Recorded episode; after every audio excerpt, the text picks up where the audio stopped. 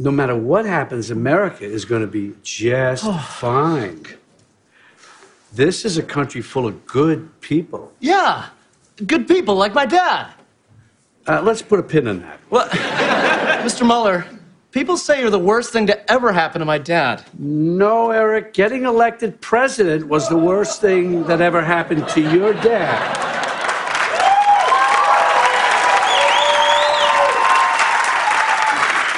And live from New York, it's Saturday night!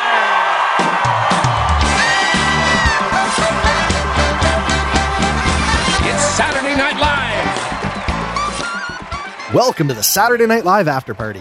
This week we'll be discussing Season 44, Episode 8 of SNL with host Jason Momoa and musical guest Mumford & Sons.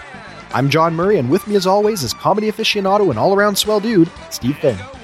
If you'd like to connect with either of us, you can do so at snlafterparty.fm. And if you're enjoying our show, please subscribe on Apple Podcasts, Spotify, or whichever app you like to listen in. Your subscription helps us grow, and your support is greatly appreciated. All right, enjoy.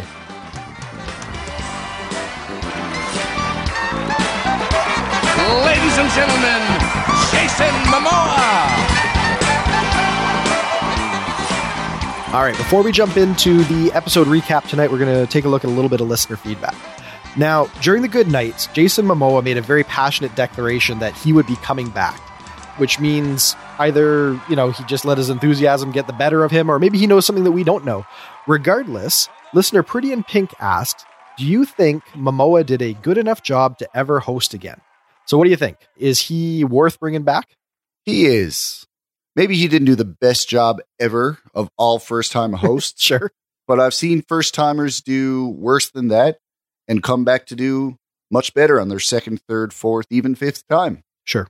I think he's got it in him. He certainly loves being there enough.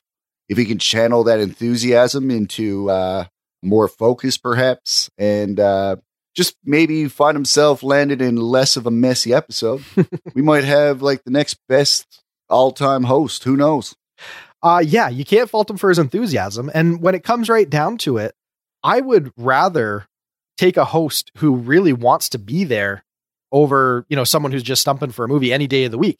Even if they don't turn in the absolute best show, that can't all be laid at their feet. But what always elevates a show is when you can just tell that they are reveling in it, when they just are a true, genuine fan. And that's, I think, what you got from Jason Momoa. If anyone was following his Instagram throughout the week, he was living it up. This was a dream come true. And I really bought into it when he said, yeah, I'm an SNL nerd. This is totally mind blowing to me.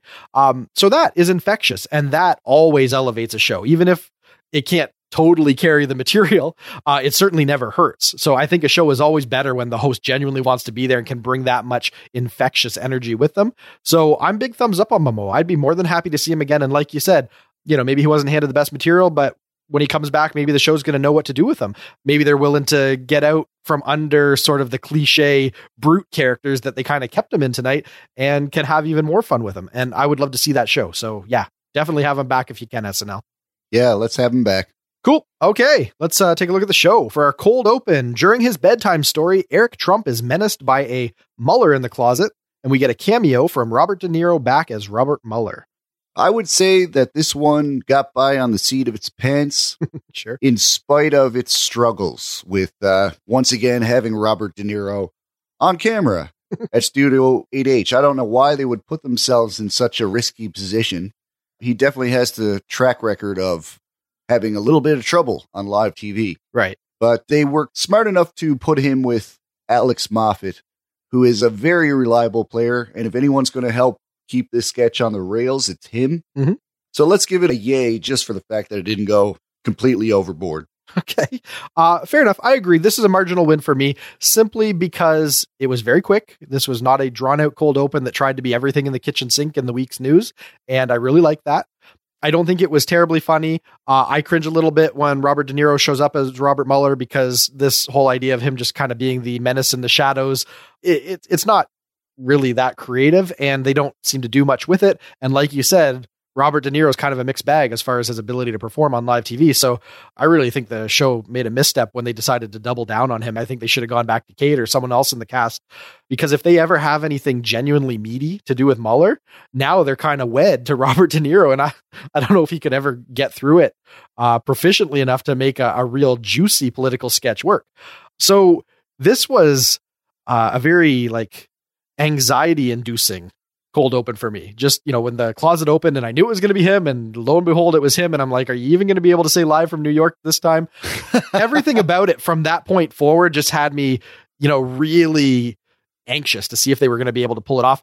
And they just barely did. He did fumble, but you know, for what it's worth, they got through it. Marginal win. Marginal. Yeah. What else can you say? Let's take a look at the monologue. The cast pitches Jason Momoa on a theme song for Aquaman. Well, that's one thing they did. Right. You could say they had at least three separate ideas for a monologue with Jason Momoa, and they decided to just quilt together all three, and it doesn't flow together. It has no segue that makes sense. Feels a little bit jarring and disjointed.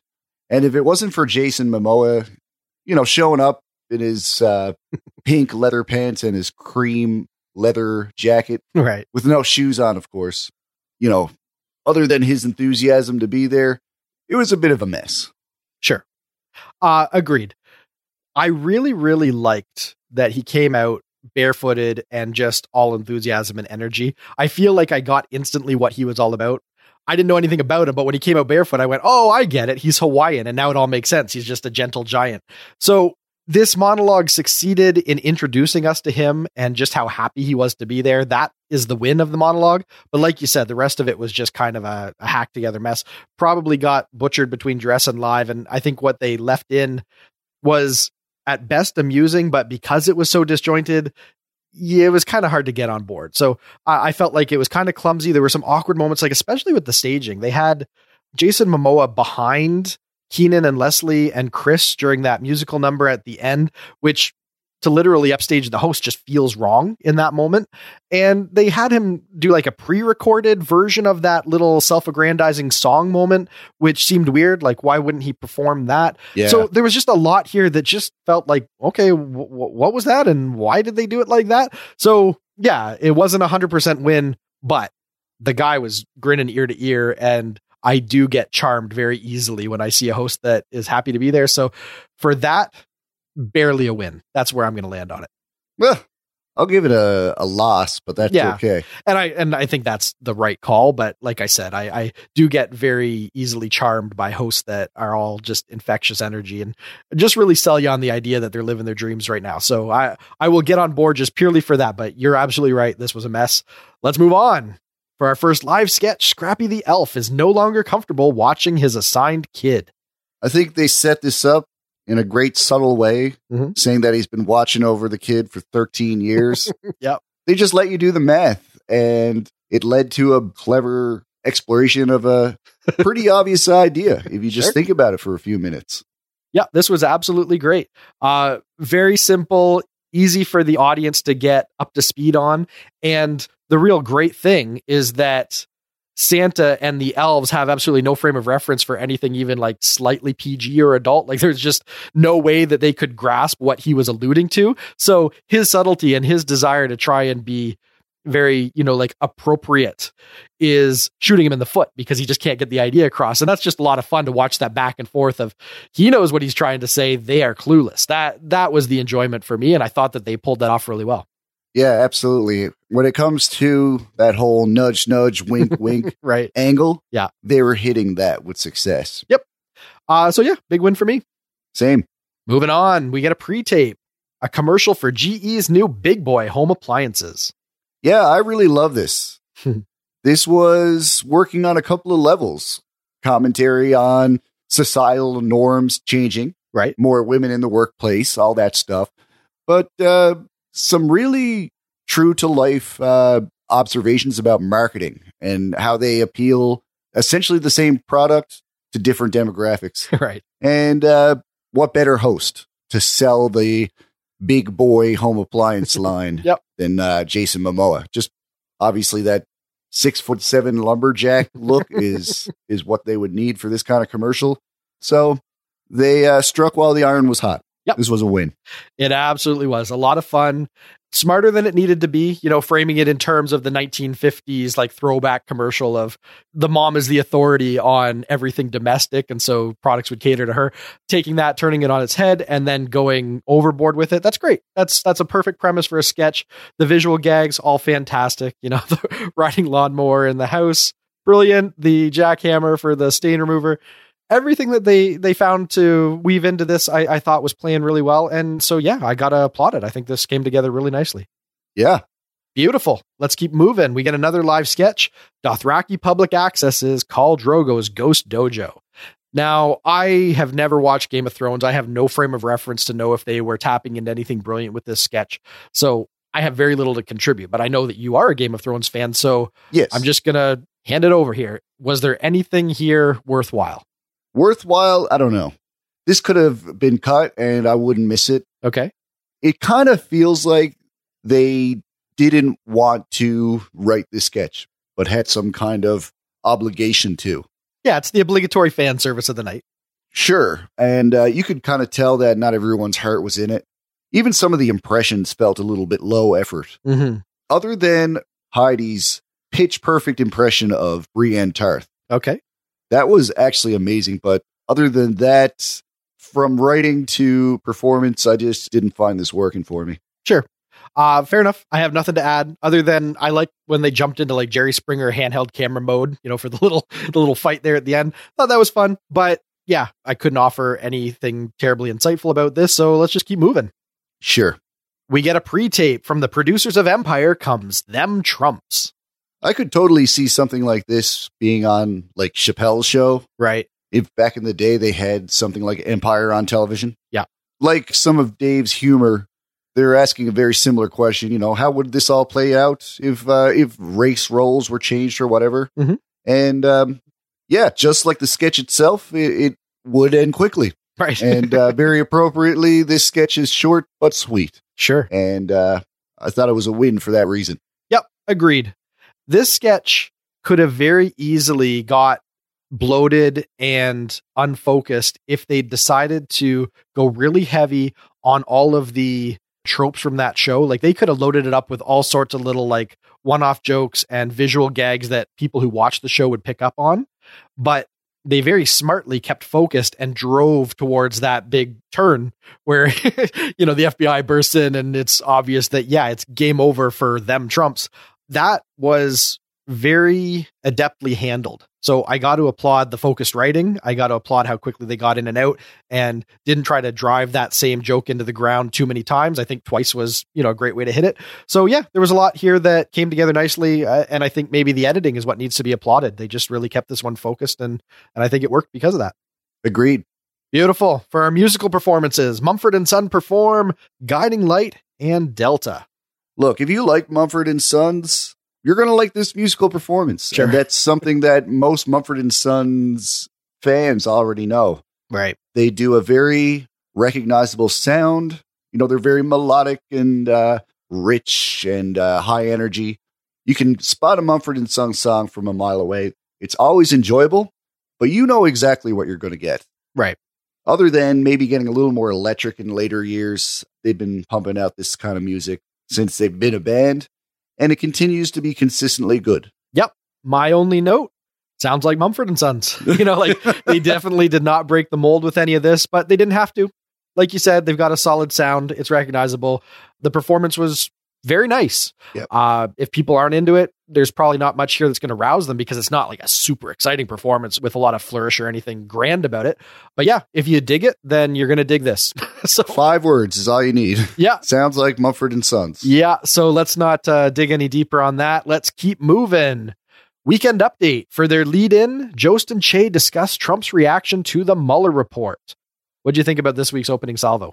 Well, they certainly had a lot of comedy to draw on with his counter investigations and everything. Right. He's been posting on Twitter. Yeah. But I especially liked the second run of jokes more so this week. All the silly stuff about British RuPaul and Chinese bullfighters. Right. That's where I had the most fun tonight on Weekend Update. Yeah, fair enough.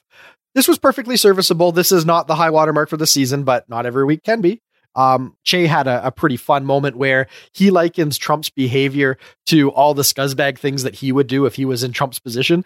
So I'll give him some applause. Otherwise, it was competent, nothing spectacular, but I think it was all very serviceable and good. So this is a win for me. Yep. Let's take a look at our first feature. A.D. Bryant as 7th grade travel expert, Carrie Crum. I think A.D. did great. Yeah. You got to hand it to her. This was some pretty astute character work. I think she fleshed out a really believable child. Mm-hmm. Enough there that was relatable and recognizable. You could make a lot of comedy work with this. So it's a win for me. Yep. It worked very well. I agree. I love the idea that she has the wonder of youth to the point where all of these destinations that would be considered boring and mundane, even by Midwestern standards, are just the Taj Mahal to her. I really love that. Yeah. I think that's a great way into the material. And I think that everywhere they took it was really good. These are all very true notions that like a tweeny girl would have, like we go to my aunt's and the neighbors are boys. So this is like super exciting. Yeah, a lot of fun.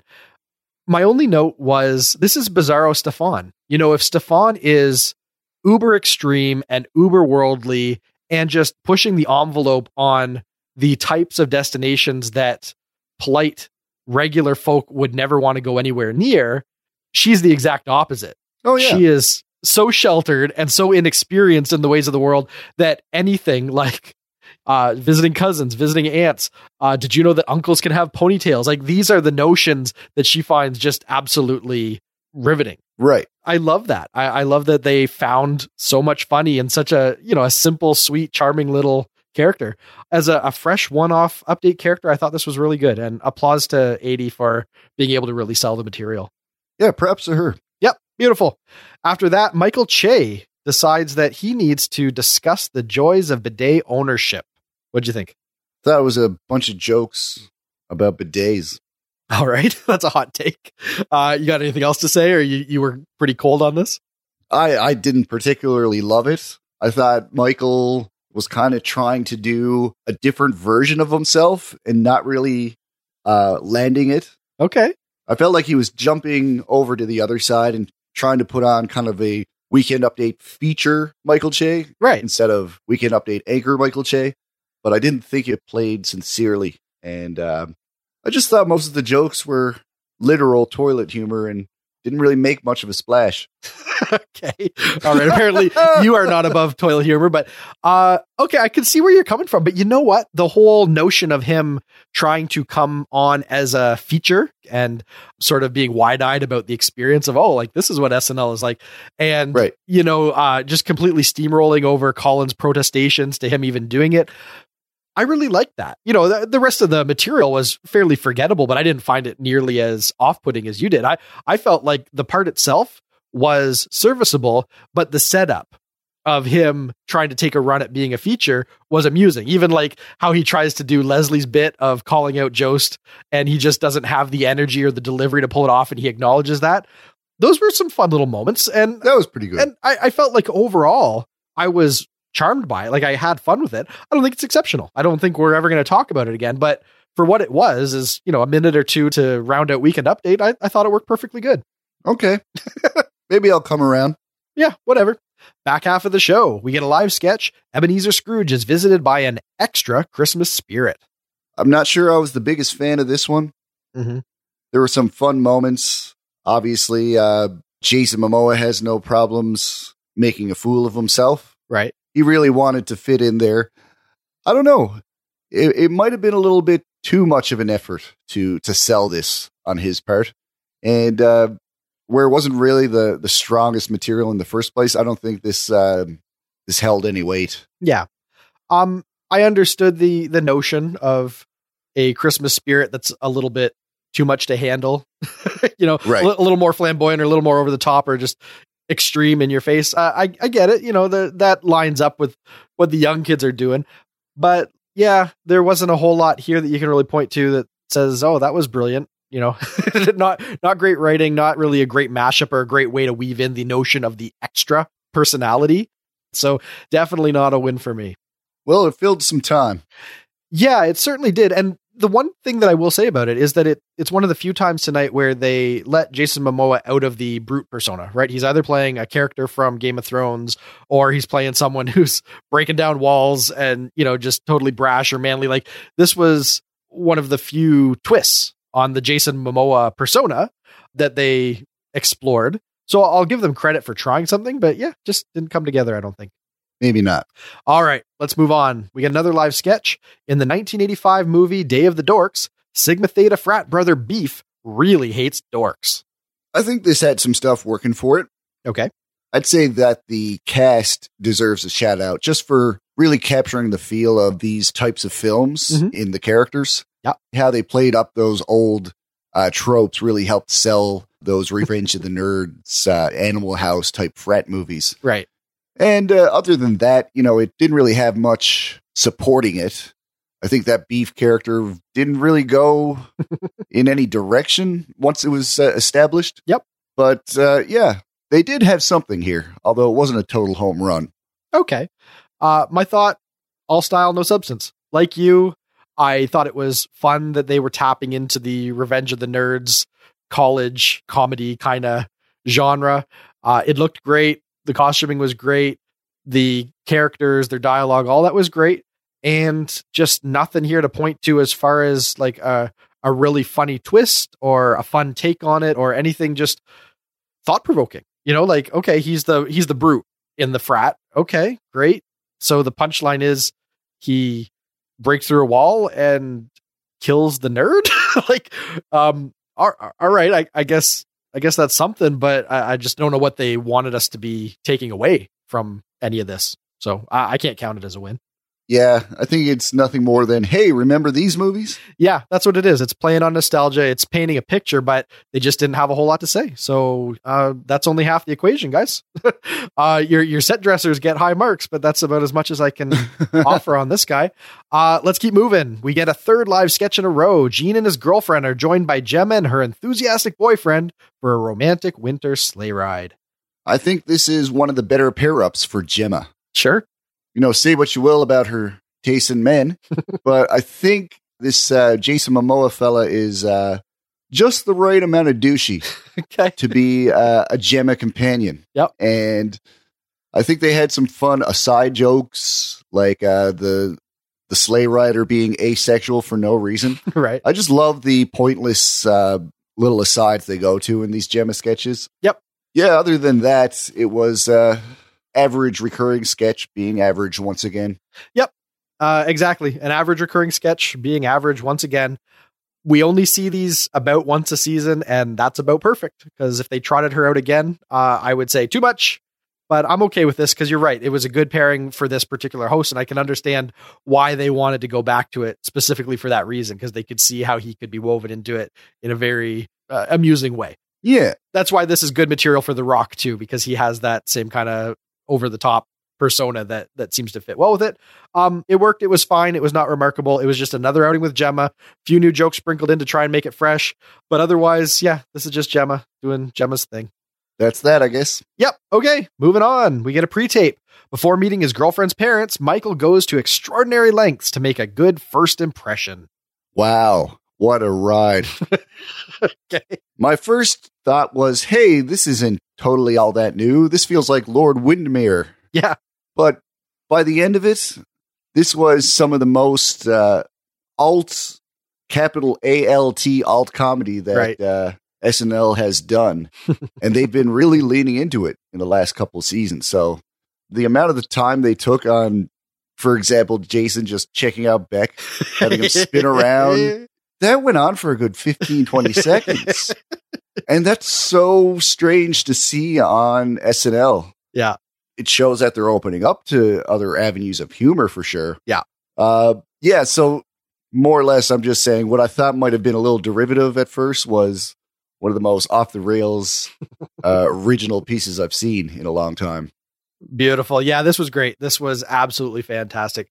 From the second that the dad character gets into it, like, you know, he's a dog and he's got the scent, you know, like, and you see him like prowling around and he's like, I got to do this, right? Like, this is a game. Like, this is fun. Like, this is happening. Yeah. as soon as that happened and you realize, oh, okay, this isn't just going to be like a cringy, this boyfriend just keeps digging a hole kind of a sketch. This is going to flip that idea on its head where everyone should be totally put off. But instead, it actually turns out that this is the one thing that could charm such a bizarre father character. That is just so wonderful. I do love it when SNL finds something that really just really connects with me. And this definitely did. From end to end, I was riveted. I wanted to know where they were going with it. I wanted to know what the twists and the turns were going to be. And it didn't disappoint. Like you said, rounding it out with the father, like looking over Beck. And so, you know, Beck's kind of like preening himself and like puffing up a bit and trying to strike a pose for him. And then he like asks for, okay, quarter turn, like, give me another angle. Okay. Give me another angle. And they just keep driving it into the ground well beyond the point where anyone in the situation should be comfortable. But everybody is just happy and elated that the family, you know, is simpatico. That's just, oh, so good. So good. Loved it. Yeah. No, we were fans. Moving on, 10-1 sketch. Things take a dark turn when Rudolph the Red-Nosed Reindeer goes on a massive power trip. Yeah, you know, it's funny. We never think about how Rudolph might harbor some ill feelings after sure. being bullied and called names for so long. Mm-hmm. But here we go. Here we have an exploration of what that might be like, and turns out it's actually kind of funny. Yep. Nice to see Pete get a bit of screen time, take the lead for a while. I thought he made a good Rudolph, and yeah, just his smug attitude was perfect for this. Mm-hmm. Agreed. This was a good 10-1. Little bizarre, little dark, well performed, and just a fun little subversion of a children's classic. You know, like that's okay. I can get on board with a dark turn where Santa feels compelled that he has to take one of his deers out back and do them in for bullying Rudolph. That is a fun little twist that I didn't see coming. I liked it. I thought that this was a nice way to round out the night. And appropriately Christmassy, so I'll count this one as a win. Oh, you know, I do too. Yep. Beautiful. Before we move on, a few of our listeners chimed in, and they just wanted us to weigh in on whether we think Pete's on an upswing with his sketch work lately. Any thoughts? Because he has had a few notable roles in the last few episodes that he seemed to be able to get through competently, aside from just like his pre-tape rap stuff. So what do you think? After, 5-6 seasons now, is Pete finally shaping up as a sketch performer? I think he is. Okay. You know, he's certainly a much bigger name after this summer, and a lot of being accepted as a lead in a sketch by the audience is nothing more than just being recognizable. Sure. Feels like your friend paying you a visit. That goes a long way. Okay. And if Pete's a bigger name now, that's probably what allows him to take the lead in more sketches. Okay. I'm going to take a more measured stance and say, okay, he's had a couple good shows, but a couple good shows a career does not make. It wasn't that long ago that we had that magician dating sketch that was just completely off the rails, and he was one of the contributing factors to that one not coming together. And yeah, he's had his fair share of fumbling moments all season. So yeah, this was a solid sketch, and he did a really good job. And last week he had the Guma sketch where he comes in as the brash John. Yes. And that's some solid work. So I respect that he has had a couple choice roles that he really bit into. And I will applaud both of those, but I'm going to need to see a bit more before I'm going to go out on a limb and say Pete Davidson has arrived as a sketch performer. So good showing tonight. Happy to see Pete doing good. I'd like to see a lot more of it and less of the fumbling and the breaking and just the general ineptitude that sometimes seems to be overwhelming for him in sketches. So, yeah, I'm going to say cautiously optimistic, maybe. Okay, sure. Let's put that to bed and get into our moment of the night. Oh, hell, my moment of the night felt like it lasted forever. It's going to be Jason Momoa giving Beck Bennett one last look over before he signs off on him for his daughter. Sure. That very strange, painfully long moment from that hide-and-seek pre-tape takes it from me. That's just a moment I'm not going to forget for a while. Okay. I think that's fair. I'm going with Santa reveals the shotgun. There you go. Yep. Like, that's when that sketch said to me, oh, you know what? We actually had a reason. It wasn't all just set up and a goof on him being bullied and being a jerk about it. We know where we're going with it, and it's going to be fun. So come along while we put a reindeer out of its misery. That was fun. And I think that that's exactly what you want out of a late in the evening kind of sketch, one that can surprise you and still feel well-rounded. And so that's mine. Okay. No, that's a good one. Best sketch. Well, I loved it that much. The first impression pre-tape. Yep. I got to give it to that. It was just so well executed and potentially could have failed completely. But obviously the guys behind this really know what they're trying to achieve. And this type of alt comedy is more than welcome from me. And I'm glad to see it being embraced by an institution like Saturday Night Live. Yep. Totally agree. This was the section of the show that I think was an unqualified win. It was a pretty middling show in a lot of ways, but this one end to end just, it had me perked up and really engaged and genuinely giddy as the dad is tearing the house apart, just totally invested in this game for no good reason. And no matter what Beck does, it can't put him off. You know, even the dumb things that he says, the dad's like, I say those same dumb things. Yeah. There was just a lot that was really charming me. So it's my best sketch too. MVP. I'm giving it to Mr. Mikey Day. Okay. I think he deserves it. Sure. He's more or less in almost everything. He was responsible for steering a lot of the sketches as a straight man. And, just had some really memorable moments, for example, as one of the elves, and just thought he did a really good job. Yep, fair enough. Him and Streeter got a lot of stuff on the air this week, so he definitely carried his weight. I didn't feel like he was that much of a standout, but that's because, you know, he's supporting a larger-than-life host, and a lot of the sketches were really geared to just trying to highlight the infectious energy of the host, so it wasn't really a standout week for any of the cast, but they certainly got their fair share of screen time. There was a lot of live material, not all of it fantastic, but he definitely was right up there in his participation. So yeah, I can totally see that, but I'm going to just go with 80 purely because I thought that she did a fantastic job with her Carrie Crumb, 7th grade travel expert, fresh material, well delivered. It was fun. It was the other section of the show that I felt was an unqualified win. So I'm just going to highlight that. She deserves that. Yeah. That's a good pick. She does really good. On a scale of classic, great, decent, weak, or train wreck, how would you rate this episode? Well, I warmed up to this one. Okay. After my rewatching, just to make sure that I wasn't in a bad mood the first time, it went up a notch for me. And I think it might have went up yet another notch talking about it. Unfortunately, that only brings it to a decent. Sure. Yep. But I honestly did think at one point in my first watch, geez, I think I might have another train wreck. But yeah, I went up 2 whole points on the scale just from, I guess, being in a better mood. Who knows what it is? Sometimes shows grow on you. That's fair. And this one did. Yeah, I was hovering on weak, but I feel like Jason Momoa's infectious energy helped keep it out of that range. Even the material that was very middling and had no clear focus or anything satisfying about it was still a little bit more fun because I just knew he was having fun and he was just bringing everything he could to it. So that was still a little bit more amusing to watch than this same material might have been in less fun hands. So to me, it never truly got down into the dank, weak area. I feel like there were some clunker sketches. I feel like there was a couple great moments, but by and large, just a lot of middling, fairly decent material. So that's where I'm landing, right in the middle. Decent. Yep. Perfect. Beautiful. You got anything else to say? I don't. That'd be it. Okay. That's a cast. Thanks as always to Steve Finn. And thanks as well to our most generous patrons, Sam Bowers, Aaron and Trader, Jonathan Jordan, Kalen Pope, and Miles Donahue. If you're enjoying our podcast, please consider supporting us on Patreon. Our patrons get early ad-free access to each new podcast episode, as well as many other exclusive member rewards. You can learn more about all the ways you can support the cast at snlafterparty.fm. We'll be back in 1 week when SNL returns with host Matt Damon and musical guests Mark Ronson and Miley Cyrus. Until then, this has been episode number 64 of the Saturday Night Live After Party Podcast. I'm John Murray. Good night, and have a pleasant tomorrow.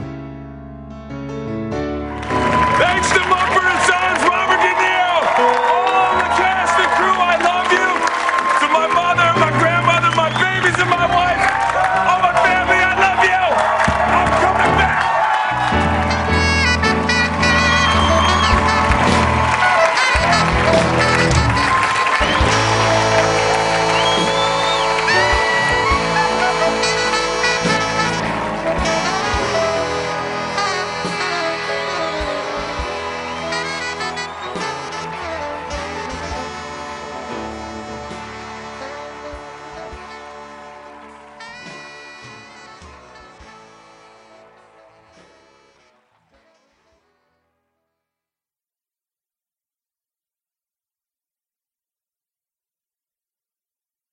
So, Carrie, what kind of destinations can you recommend for vacationers? Oh, well, one of the absolute best global destinations has got to be Columbus, Ohio. Oh, yeah, you got cousins, you got aunts, and did you know that uncles can have ponytails, too?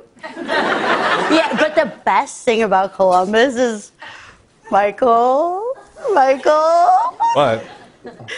My cousin's neighbors are boys. All right, Carrie, that sounds pretty specific to your family's trips. Where can other people travel?